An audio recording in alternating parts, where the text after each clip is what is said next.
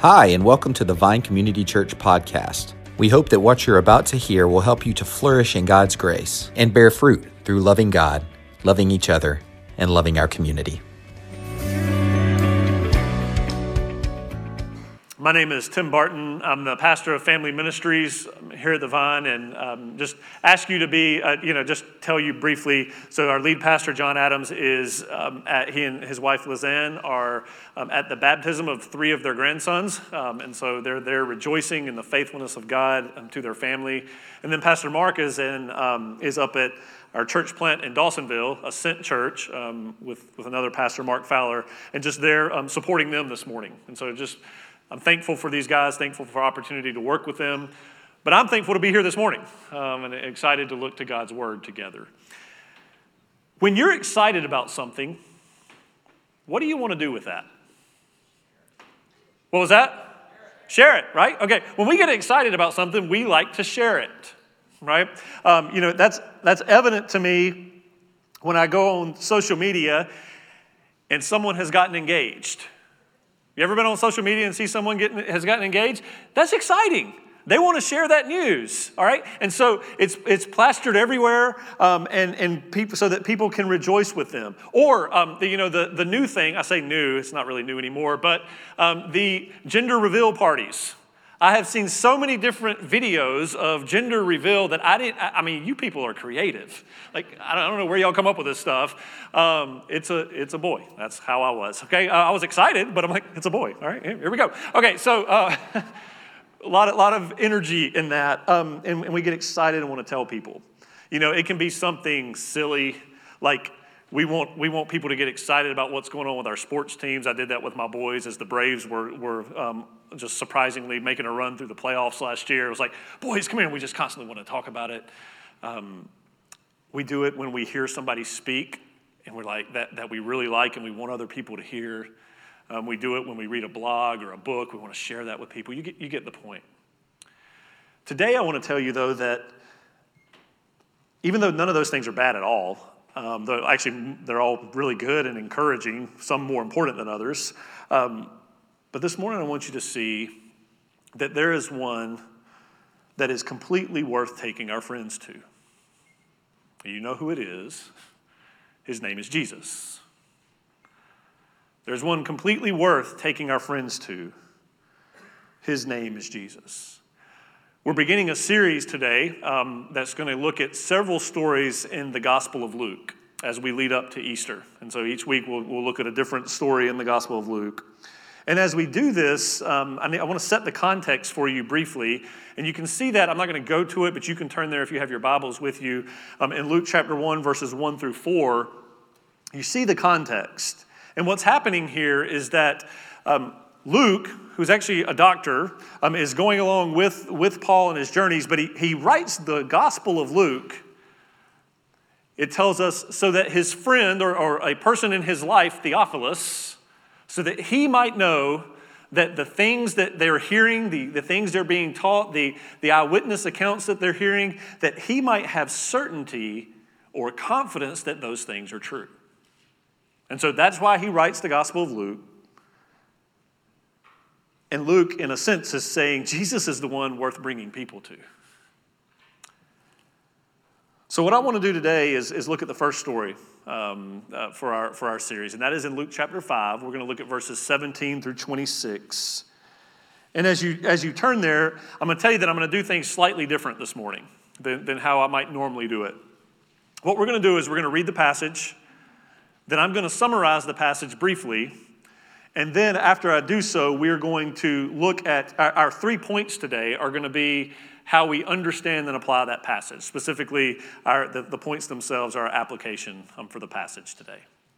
So if you will, look at Luke chapter 5. And we will read beginning in verse 17. And again, I remind you, this is God's word. On one of those days, as he was teaching, that is Jesus, Pharisees and teachers of the law were sitting there who had come from every village of Galilee and Judea and from Jerusalem. And the power of the Lord was with him to heal. And behold, some men were bringing on a bed a man who was paralyzed, and they were seeking to bring him in and lay him before Jesus. But finding no way to bring him in because of the crowd, they went up on the roof and let him down with his bed through the tiles into the midst before Jesus. And when he saw their faith, he said, Man, your sins are forgiven you. And the scribes and the Pharisees began to question, saying, Who is this who speaks blasphemies? Who can forgive sins but God alone? When Jesus perceived their thoughts, he answered them, Why do you question in your hearts? Which is easier to say, Your sins are forgiven you, or to say, Rise and walk? But that you may know that the Son of Man has authority on earth to forgive sins, he said to the man who was paralyzed, I say to you, Rise, pick up your bed, and go home. And immediately he rose up before them and picked up what he had been lying on and went home, glorifying God.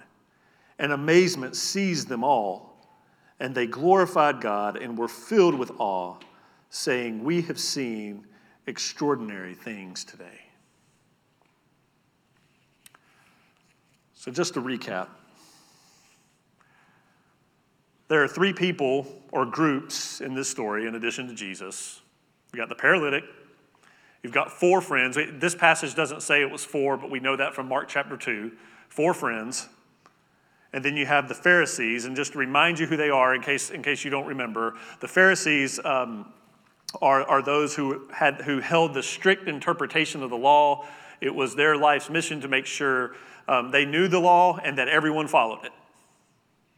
And then you had the scribes. Some of them were also Pharisees, but the scribes were those who had been taught. They were kind of like the doctors, um, the, the professors. They were the ones that had been taught the law and taught how to teach the law. And so you have the two of them together, along with these four friends, along with the paralyzed man, and then there's others in the crowd as well. And we know that the Pharisees and the teachers have come because Jesus is a threat to them. We'll talk, talk about that again later. But here, here you have this picture. It's a crazy scene, right? I just want to stop and set the scene for us for a minute. It's a crazy scene because you've got Jesus has come back to Capernaum. People find out he's there. The Pharisees and the scribes, they come and they're, they're filling the house. I'll tell you why we would say that later. They're, they're filling the house where Jesus is teaching, okay? Now you have these four friends who are like, hey, Jesus, the new rabbi, the teacher's here. He's been doing these great things. Let's get our friend to him. And so these four guys, along with the, the paralyzed man, come together. They come to, um, come to the house. And now, first, picture this from the outside. You come up to the house and you want to go into the house right? There's a crowd of people outside. Mark tells us that the door was crowded, the door was full. Um, there's a crowd, and you, you, when, have you ever tried to walk through a crowd just by yourself, like a really big crowd? You're trying to walk through, and you know, if you're trying to even walk with someone else, it's like they're, they're kind of following you, like my children, I have them right here, so I'm clearing the path for them. You know, you hear this when they were little, and you're trying to, to work through there. Well, they come up, and you can just see the crowd, like, no, no, no, no, stop, stop. Hey, we're, we're trying to hear what Jesus is saying. So they go around to a window and they try to get in. No, no, you, you, you can't, you know, back up, you can't get in here. Try to go in another window, you can't get in here. So, most of the houses in that day had, roof, uh, had stairs on the outside that led to the roof. Whether there were stairs or not, they somehow got this guy to the roof. They get to the roof, they dig a hole in the roof, into the dirt roof, they dig a hole, and I just imagine the first guy kind of looking through the hole, like, hey, there's Jesus. All right, now, change the scene for a minute. Now you're inside, standing from Jesus' position. Okay, this is easy for me, maybe easier for me um, than, than some of you, because I see this kind of thing every week or every time I preach, right? So Jesus is standing there, and you kind of have a rustling over here, and you see some people kind of moving. It's because they're coming up to the window trying to get in, but nobody's letting them get there. There's, there's some, some stuff going on, just kind of a mumbling. And then all of a sudden the mumbling kind of shifts over here because they're trying to get in and over here, you know, and it's just, just trying to get in. And then, okay, that quiets for a minute, continue to teach. And as they dug a hole in the roof, what do you think happened?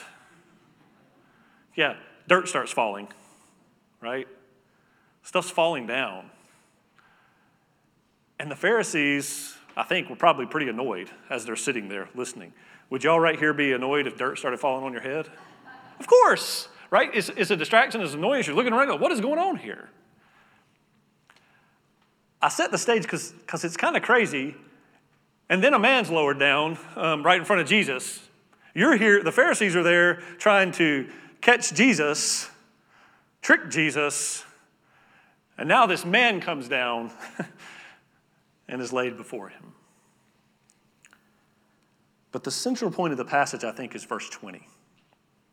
All right, so in verse 20, and when he, Jesus, saw their faith, he said, Man, your sins are forgiven you. We know it's not just talking about the, the faith of the paralytic because it's plural. And I think he's talking about the faith of the four friends and the paralyzed man.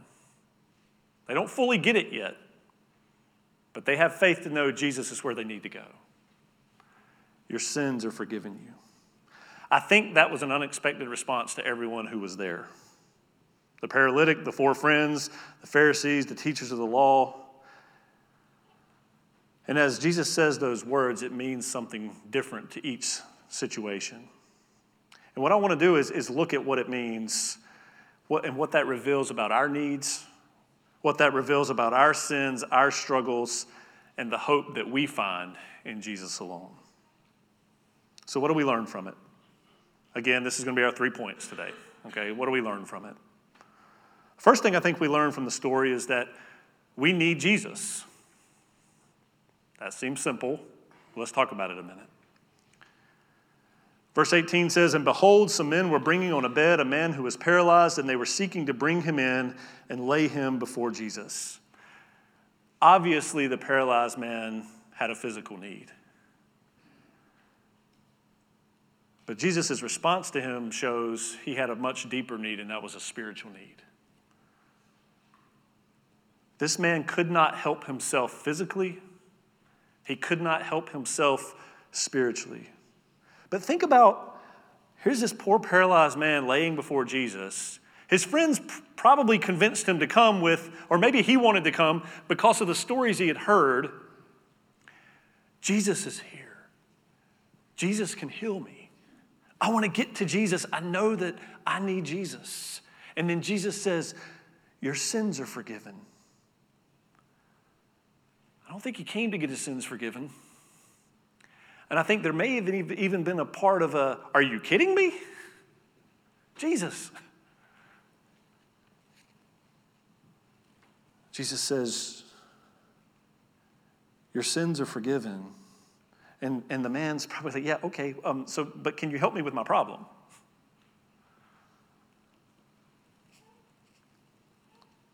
You know, like this man, we think that if we could walk again, everything would be fine from now on. And when I say walk again, insert whatever it is that's troubling you. If I could get my job situation worked out, if I could solve the issues in my marriage, if I could get my wayward children to return, if we could walk again, everything would be fine. But no physical condition, no, no material prosperity is more important than a relationship with God. This man was in a position that showed that he needed Jesus as the source of help in this situation, as the source of hope in this situation. He had been humbled. He knew he couldn't do it on his own. For Jesus to heal the man's body would have made him more comfortable, but it wouldn't have gotten to the need he really had. You see, if he had healed that man, what would have happened in five years, 10 years, 30 years? If he had healed the man physically but not forgiven his sins, what would have happened? Eventually, he would have died, and eventually, he would have faced his real need and that was that his sins had not been forgiven. And y'all, it's not popular in the Christian world today to talk about this. But without our sins forgiven, that leads to judgment. That leads to God's wrath and separation from Him. And I share that with you not because I'm excited about it, but because that's heartbreaking. And we don't want that for anyone. You see, forgiveness of sins is not just this little tag on option. Often we're kind of like, let me come to Jesus, let me get all this other stuff resolved. Oh, great, He also forgave my sins.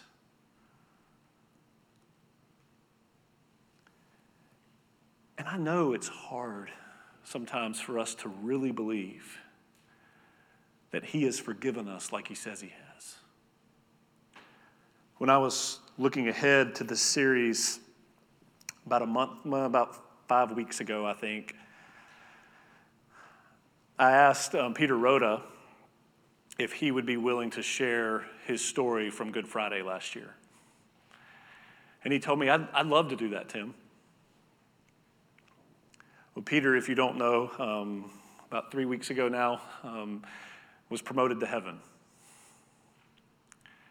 And so I'm going to do the best I can to share this for him because he was so excited to tell you. Good Friday service, if you don't know, is often more reflective, um, often more thinking about our sin even more, thinking, working through those things, um, and rejoicing in Easter's coming and, and, Jesus to come. And so as we went through that service, I see a man, and I, I, mean, I vividly remember where he's sitting. He's sitting right back here. And I see a man sitting here, and he was sitting with John Shutters, who had been, um, who was um, a roommate for years. He's sitting back there John had had us praying for Peter for years. I'd never met him. But as I was teaching, as I was preaching, I look back and I see this man, and he went from kind of a frown on his face to a little bit of a, huh. You could see a little bit of the confusion. And then there were just tears. And when the service was over, he comes, I'm walking off of here. He's coming up this aisle. He meets me right here. And he drops to his knees with his hands up and he said, Tim, is that really for me? You don't know what's going on in my life. Can he really forgive me? Are you sure? Yes, Peter. Yes, Peter. And we've had the joy and privilege to see him grow in that faith over the last year. I wish he could have told you.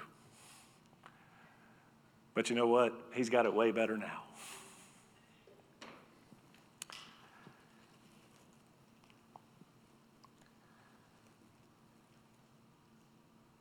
Jesus does, God does deal with those other things in our lives. God does care about redeeming your marriage. God does care about the pain and the hurt that you're going through. That's why God has given us um, each other, but that's why God has given us good, trained Christian counselors and professionals who can help us in those things. But I want you to understand that the primary thing we need is for our sins to be forgiven because it's when our sins are forgiven, when we understand that we are truly, and we can, we can begin to believe that, that we truly have been forgiven, we are in a better place to deal with those other things as we are sons and daughters of God. Second thing we learn from this story is that, like the friends, we need to take others to Jesus because we know they need him too. Back to verse 18. And behold, some men were bringing on a bed a man who was paralyzed, and they were seeking to bring him in and lay him before Jesus. But finding no way to bring him in because of the crowd, they went up on the roof and let him down with, with his bed through the tiles into the midst before Jesus. And when he saw their faith, he said, Man, your sins are forgiven. You didn't notice something about these four friends. A couple things. One, no name is given here for any of these friends. Why is that? Because it's not important. No names given. They're not fighting or arguing or grumbling. Nobody's saying, hey, let me be in front carrying the stretcher because I want somebody to get a picture of me.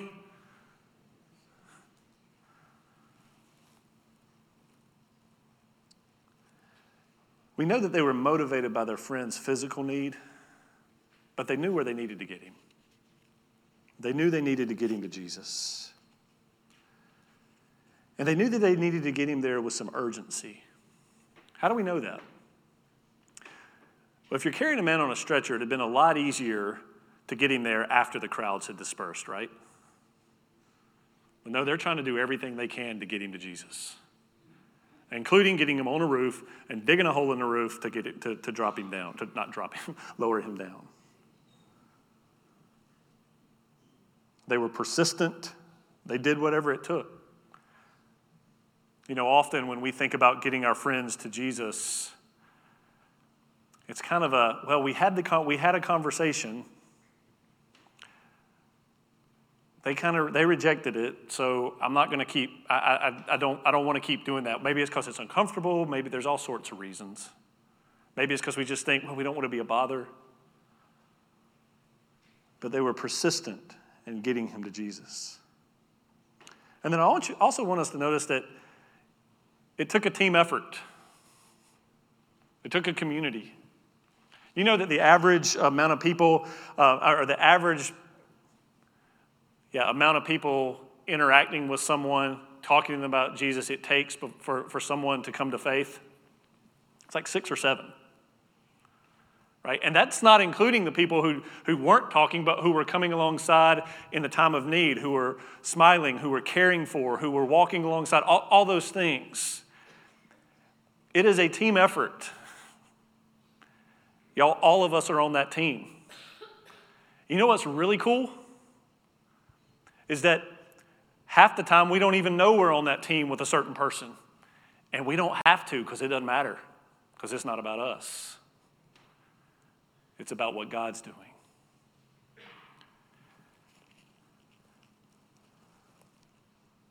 But it all, almost always takes more than one person in someone's life. The third thing I want us to see uh, today is that sometimes we prevent others from getting to Jesus. Now, I'll go ahead and say this I don't think we do that intentionally. So let me go ahead and lay that out there. I don't think we intentionally do that. But let me show you what I mean by, by showing you what the Pharisees um, are doing here. Because I think sometimes we prevent others from getting to Jesus first because we want the glory. Let me, let me show you. Um, verse 17, one of those day, on one of those days he was teaching. Pharisees and teachers of the law were sitting there who had come from every village of Galilee and Judea and from Jerusalem. So here, Jesus' teaching is recognized as new. Jesus' teaching is recognized as different. He's, he's the new rabbi, the new teacher in town, right? in the region. And so people want to hear what he's saying. It's different than what the Pharisees and the teachers of the law are saying. It's, an, it's, been, it's already accompanied by signs and things going on. What's going on here with this Jesus? And these people came, and the passage tells us specifically they came from different regions, and it tells us where they came from. And some were traveling up to 120 miles, four or five days' journey, to get there for this. To get there to, to, to hear Jesus because they realized this popularity spelled trouble for them. And so they were there to pass judgment on him. They were there, undoubtedly, I think, to decide what course of action they were going to take to deal with this threat. That would have been a pretty large group. Like you think about it like a delegation, right? This, this pretty large group gathered from all sorts of regions that are there. They're the ones filling up the house. Now, it's also interesting because he says, and I read um, one, one pastor on this, that I would have not have noticed that, that all those um, Pharisees and teachers of the law, it says, are sitting there. Why is that significant? Because in the culture, the one sitting, the teacher is the one who would sit. The one with authority is the one who would sit. But the Pharisees and the teachers of the law instead are the ones who are sitting. They're trying to say, no, you don't have the authority. We're here to check you out. to hear what you're doing. They wanted the glory. And by their being there, by their sitting there, they're keeping others from getting to Jesus. As individuals, as a church, listen to me closely, okay? Anytime that we find ourselves being about our own glory, we are preventing people from getting to Jesus.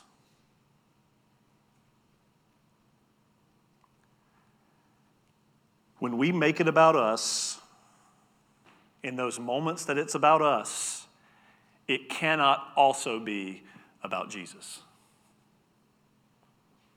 You know, we like to mix that stuff together. Well, I mean, it's about, it's about, it, it, yeah, I'm promoting, I'm talking about me and what I'm doing, but, it, but it's really about Jesus. It can't be both at the same time. It is about Jesus.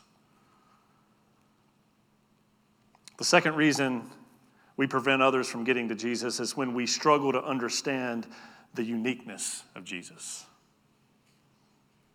The scribes and the Pharisees, they don't get it. In fact, his claims make them angry. But he is unique. Jesus isn't simply one of many options. We see that through what he's really saying to the Pharisees. So let's go back to verse 21 through 24.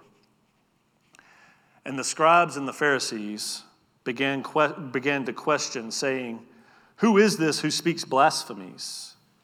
Who can forgive sins but God alone? When Jesus perceived their thoughts, he answered them, Why do you question in your hearts?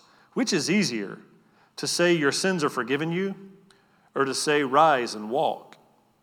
But that you may know that the Son of Man has authority on earth to forgive sins, he said to the man who was paralyzed, I say to you, Rise, pick up your bed, and go home.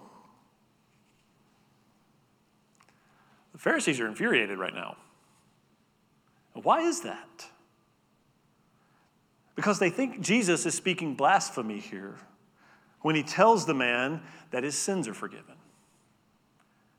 They, they, can't, they can't handle it because they know that when Jesus is saying that, Jesus is claiming that he is God. We can miss that sometimes, that, that that's ultimately what he's claiming, but they know what he's saying. And he knew they would grumble. And he, and, he's, and, they, and he knew they would ask, Who can forgive sins but God alone? Who does this guy, this new teacher, this, this young whippersnapper think he is? Does he think he's the Messiah, the Savior? Is that who he thinks he is? They don't see his uniqueness. And verse 22 says he perceived their thoughts. In the parallel passages in Matthew and Mark, Matthew 9 and Mark 2, it says, one of them says that Jesus knew their thoughts or that he perceived the thoughts they had within themselves. They weren't, they weren't saying these things out loud, so to speak. Jesus knew. Jesus perceived them. He was reading their minds. And so he says, which is easier to say? Your sins have been forgiven you? Or to say, rise and walk to a paralyzed man? I'm going to tell you something. If a paralyzed man was laying here right now, from a human standpoint, my answer to that question would be it is a whole lot easier for me to look at that man and say, Your sins are forgiven, than it is for me to look at that man and say to a paralyzed man, Rise, take up your mat, and walk. Y'all understand that'd be harder, right? But what Jesus is saying is, No. To tell this man to rise and take up his mat and walk, I'm the God who made time stand still. I'm the God who spoke everything into existence. I'm the God who parted the Red Sea to deliver a people, etc. To say, get up and take up your mat and walk, that's the easy stuff. To say, your sins are forgiven, that's hard. Why is it hard? Because for me to Jesus to say your sins are forgiven, Jesus knew that his life had to be perfect. Jesus knew that he had to go to the cross to pay the penalty for the very sins he was forgiving. To say your sins are forgiven costs something. The life of Jesus himself. It's why in the garden, Jesus said, Father, if it, if it be possible, take this cup from me. Nevertheless, not my will, but yours be done. He prayed in agony. To say your sins are forgiven was harder. But forgiveness of sins, that was the real miracle. That was the lasting miracle. The other just would fix something here on this earth for a little while. That fixed things forever. And then Jesus says, But, verse 24, so that you know that the Son of Man has authority to forgive sins. And he tells the guy, Take up your mat and walk. That Son of Man phrase, this is a phrase that is used, Jesus uses of himself over 80 times. Must be important, right? Not a Son of Man, the Son of Man. And what he's quoting from there, what, he, what he's saying there, that these Pharisees and scribes would understand, he's quoting back from Daniel, the book of the, the prophet Daniel, where Daniel says, one coming like the Son of Man, is where he talks about the Ancient of Days. He's, he's looking back there. They would know that he is saying, I am the Messiah, I am the Savior. To claim to be God, to claim to be able to forgive sins, that would have required stoning in the law. But see, now, he says, But just so you know that I have this authority, take up your mat and walk. You see, now they're in a problem.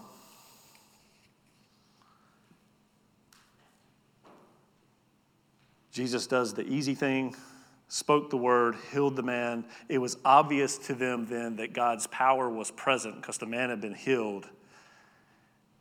If Jesus were speaking blasphemy by forgiving the man's sins, then, then they couldn't rightly then also say, they, they couldn't explain if that was blasphemy, then why would God have given him the power to, to heal the man?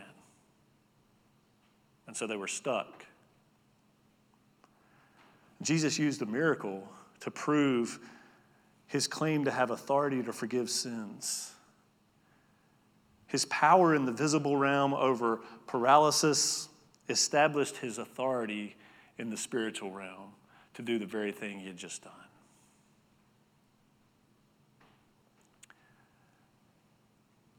When we try to water that down, we are keeping people from Jesus, even when we don't mean to. When there's something in God's word we don't understand, don't try to explain it away. Study it. Talk to others about it. Seek to grow in it. Don't keep people from Jesus by just trying to make it make sense to you simply.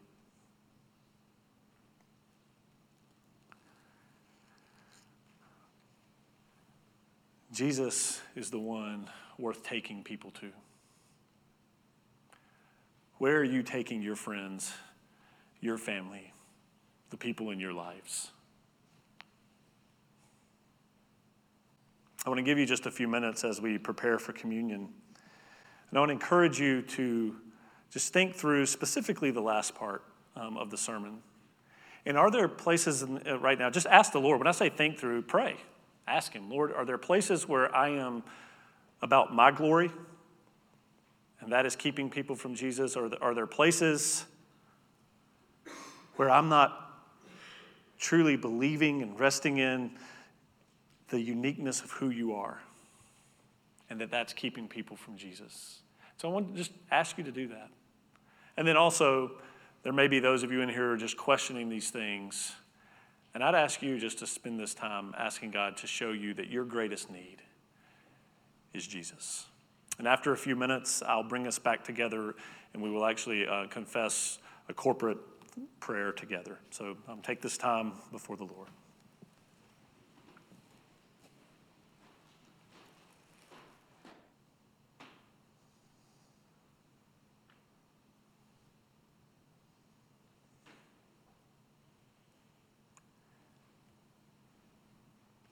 Now would ask that you look up with me and that we confess together um, our sin. Let's read this out loud.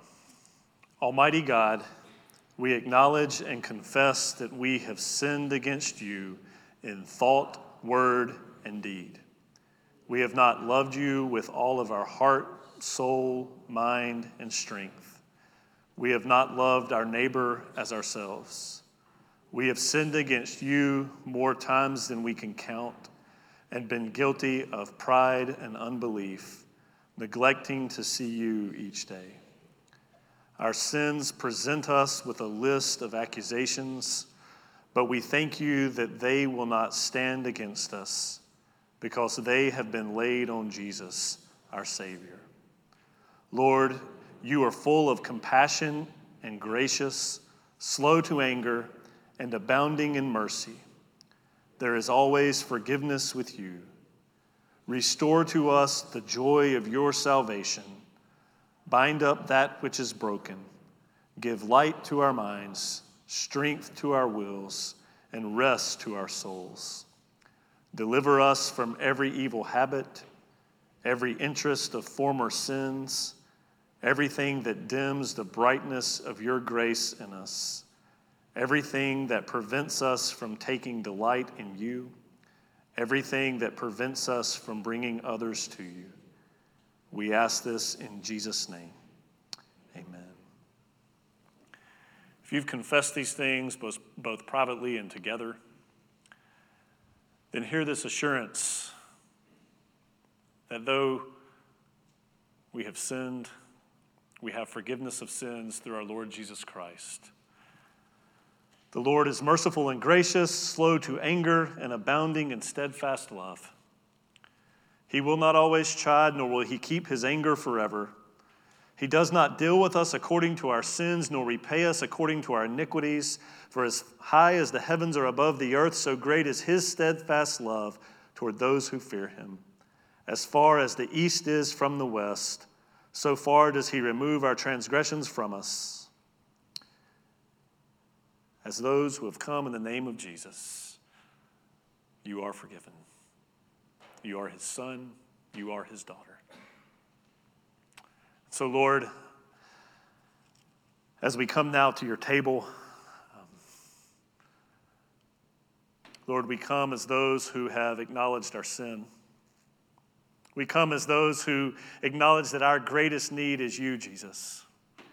And so we pray that you would take these ordinary things, this bread and this cup, and Lord, we ask that through them, Lord, you would declare over your people, Lord, yes, in our minds, but also by your grace in our hearts, that this is real, that we have been forgiven, and that you would Help us, Lord. Teach us to walk in the newness of life that you've given us. And we ask it in Jesus' name. Amen.